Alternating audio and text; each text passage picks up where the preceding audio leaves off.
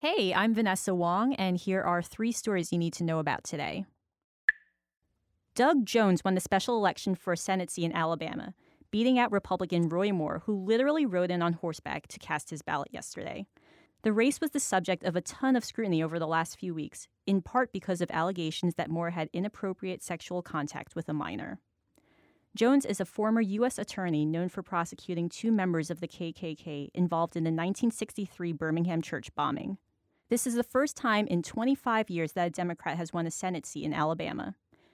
Tune in for tomorrow's briefing, where we'll talk to political editor Catherine Miller about the win.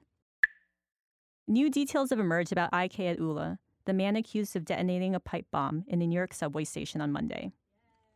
Federal prosecutors said that shortly before the attack, he addressed President Trump in a Facebook post saying, quote, You fail to protect your nation.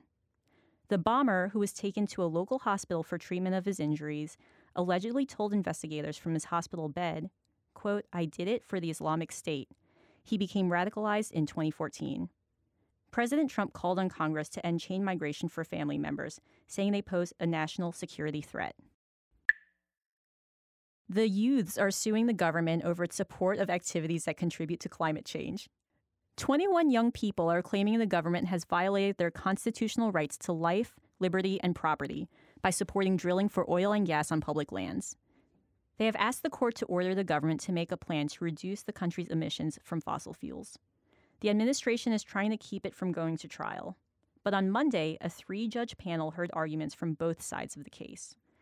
Two judges raised concerns that siding with the government at this early stage would set a bad precedent meaning these young folks might still get their day in court.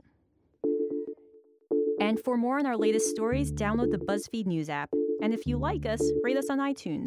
But only if you like us.